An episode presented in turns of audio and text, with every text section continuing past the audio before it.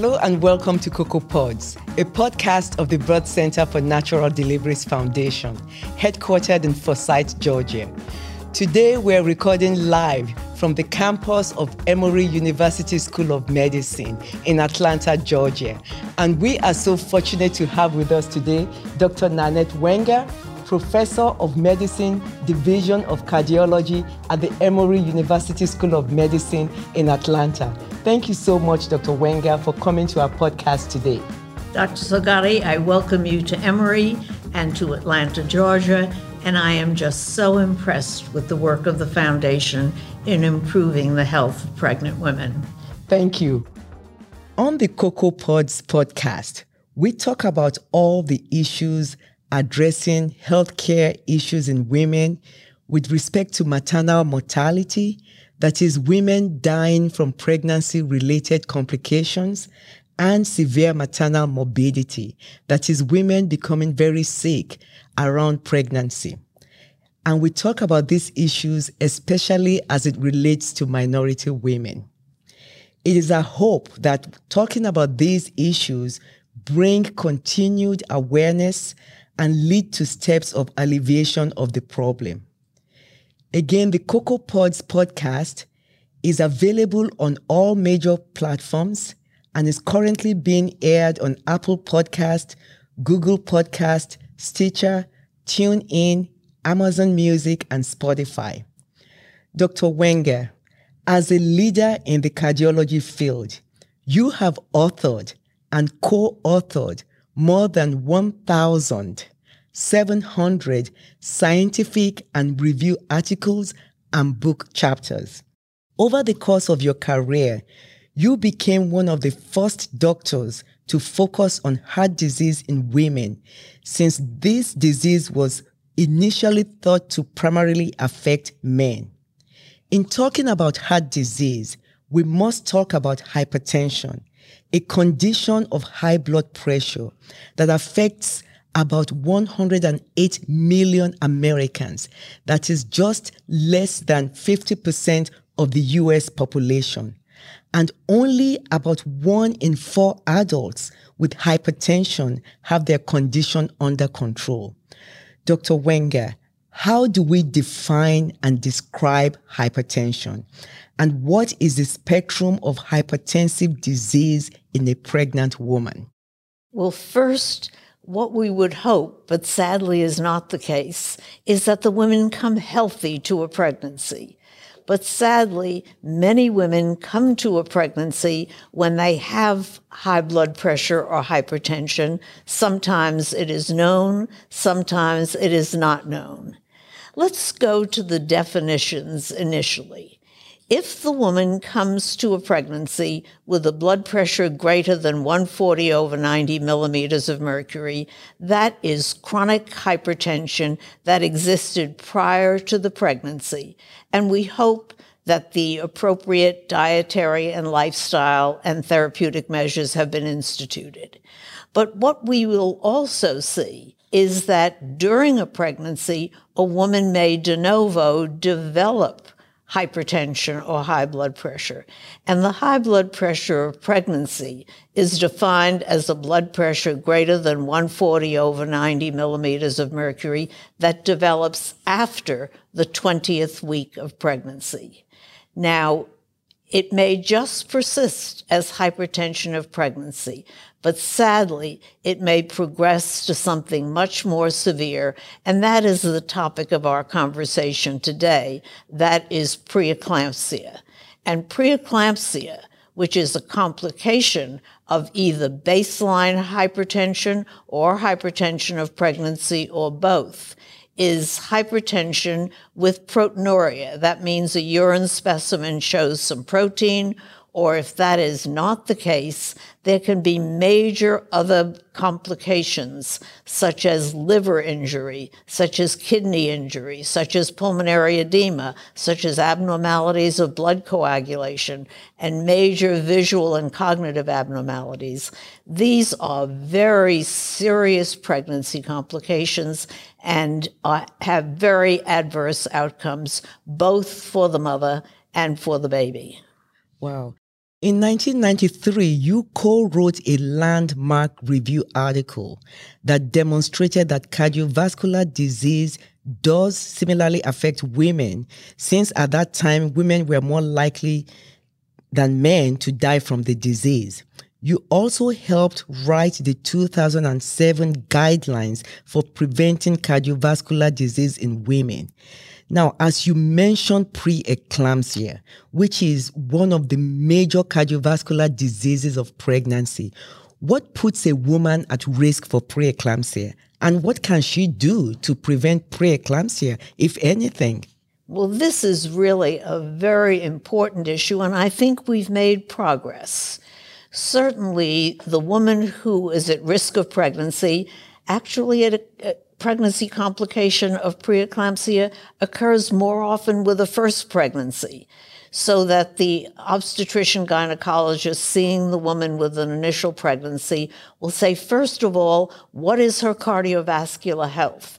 Does she have cardiovascular risk factors? Is she a smoker? Is she obese? Does she have diabetes? Does she have high blood pressure? Does she have high cholesterol? Does she have a sedentary lifestyle? All of those cardiac risk factors put a woman at greater risk for having preeclampsia.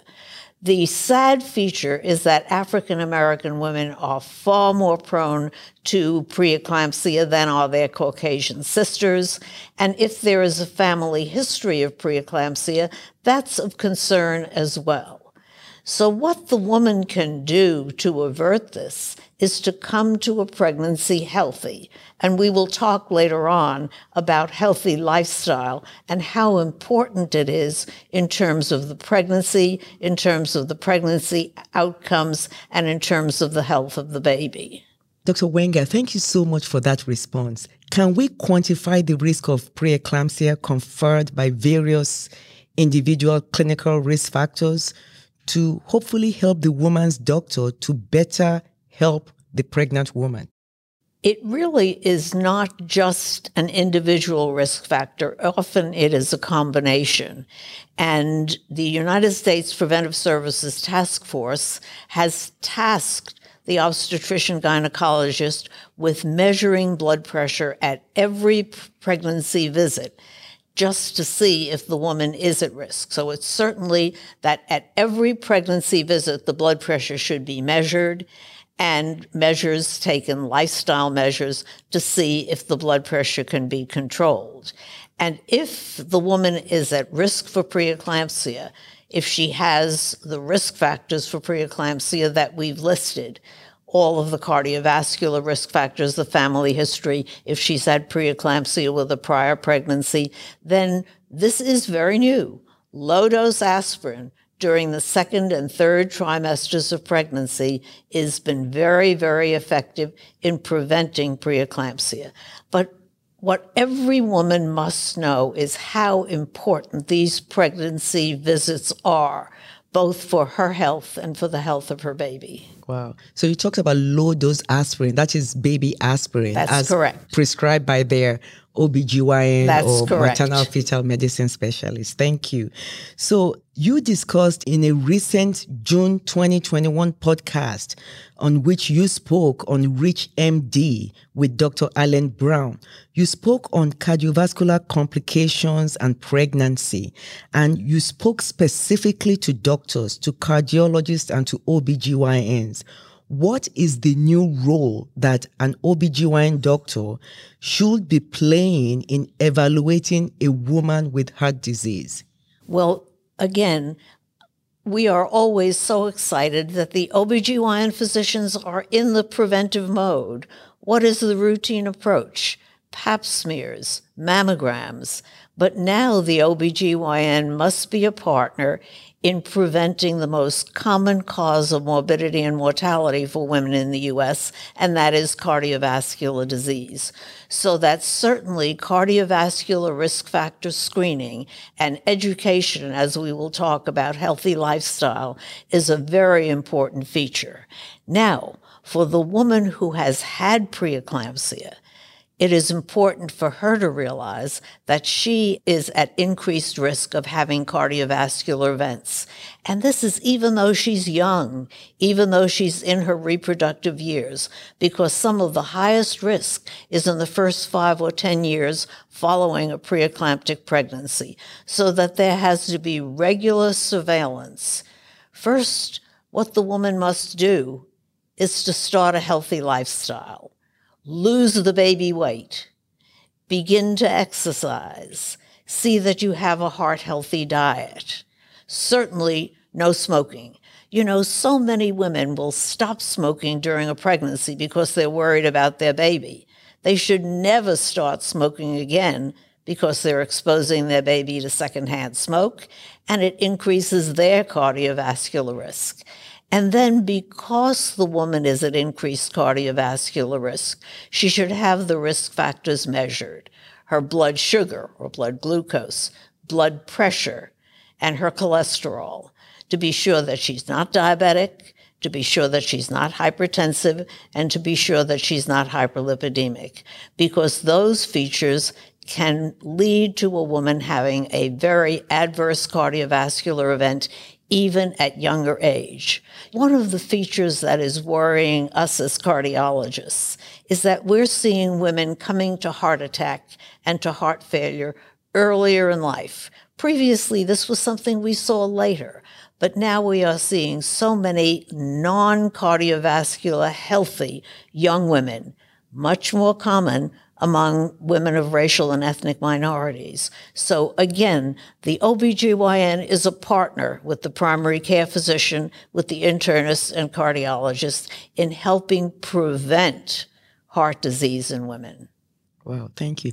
And just before we move on with preeclampsia, if you were talking to, or one of your fellows or residents were talking to a woman in layman's terms about signs and symptoms that she should watch out for that might point to the fact that she might be developing preeclampsia, what are the simple things you would tell a woman out there to watch out for? Well, I think the first thing I would tell the woman to do is to keep her regular prenatal appointments because the measurement of the blood pressure is the most important feature. There are no symptoms of increase in blood pressure. The only way you can tell it is by having the blood pressure measured. And certainly the symptoms of preeclampsia, that might be the shortness of breath. But, you know, so many women during pregnancy normally become breathless. So this is something that the physician can detect at a visit. And there is no way, there is no symptom of high blood pressure. It is called the silent killer because of that. But certainly, if there are visual problems, if the woman feels some alteration in mental status, anything that's wrong is a reason to see the OBGYN physician. Thank you so much for that. Is there a statement you could make on breastfeeding and preeclampsia? Oh, yes. And most of the OBGYNs, I don't think have emphasized this enough. And these are interesting data that come from a research study called the Women's Health Initiative. Now, they were looking at women who were older women, but finding out that breastfeeding during pregnancy years earlier gave women a much better cardiovascular health profile. They had less high blood pressure, they had less blood glucose elevation, uh, they had less abnormal lipids, and the longer the duration of the breastfeeding, the lower their cardiovascular risk. So that in addition to the multiple advantages of breastfeeding to the baby, there are advantages to the mother, that the mother has a much more favorable cardiovascular profile. Wow, thank you. Now, in discussing reducing maternal mortality in Georgia, that is, Georgia is a state that has one of the highest rates in the United States. We cannot fail to notice that minority women, like you've spoken earlier, carry a bigger burden of this disease due to certain social determinants and racial healthcare disparities and injustices.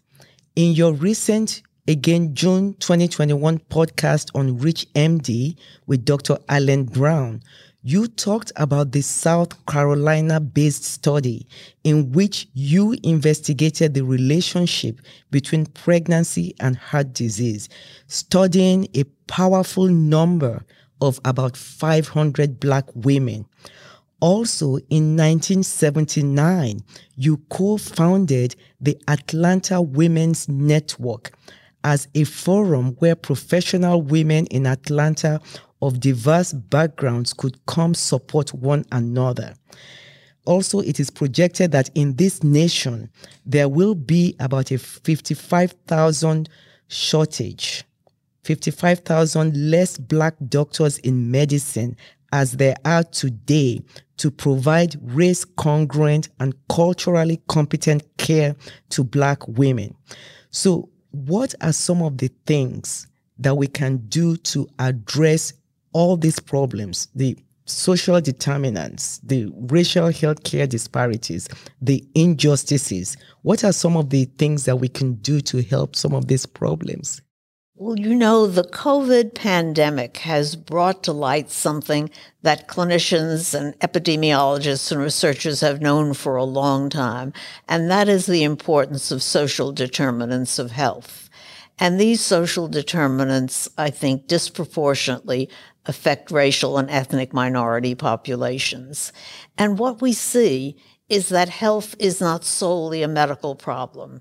It's related to the environment. It's related to air pollution. It's related to health policy. It's related to health insurance, to access to care.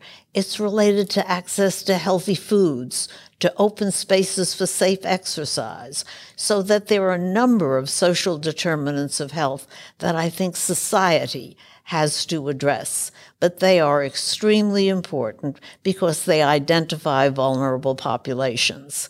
And what my associates in South Carolina found out is they were looking at imaging studies of the coronary arteries, looking at abnormalities that illustrated that there was an increased risk of early coronary disease. And they found that women who had pregnancy complications, and this was a study exclusively of black women, were much more likely to have these abnormalities in their coronary arteries. So that's an early determinant of disease. It was seen in the women who developed diabetes during their pregnancy and the women who had preeclampsia during their pregnancy. So this was documentation that these conditions that disappeared at the end of the pregnancy had long term permanent consequences on the arterial health of the women. Now let's talk back again about the care of patients and the representation of physicians in the community. Unquestionably, there is a shortage of African American physicians in all specialties, both men physicians and women physicians. And it's a pipeline problem. What we have to see is that minority men and women are exposed to medicine as a profession early on in their career, not even impossible to do it as early as grade school, to realize that science is a fascinating area. And during secondary school and certainly during college, to encourage racial and ethnic minority men and women to go into the healthcare professions. But again, given the fact that the majority of physicians are non minority physicians today, what we all must learn is cultural competency. And we must learn the cultural values of the patients that we see. And we must learn communication skills so that, particularly when I see a patient in my clinic visit, often what I will ask, and this is what we now term patient centered care, is I ask the patient, What do you expect to happen as a result of this clinic visit? Do you have particular concerns? What do you want me to address?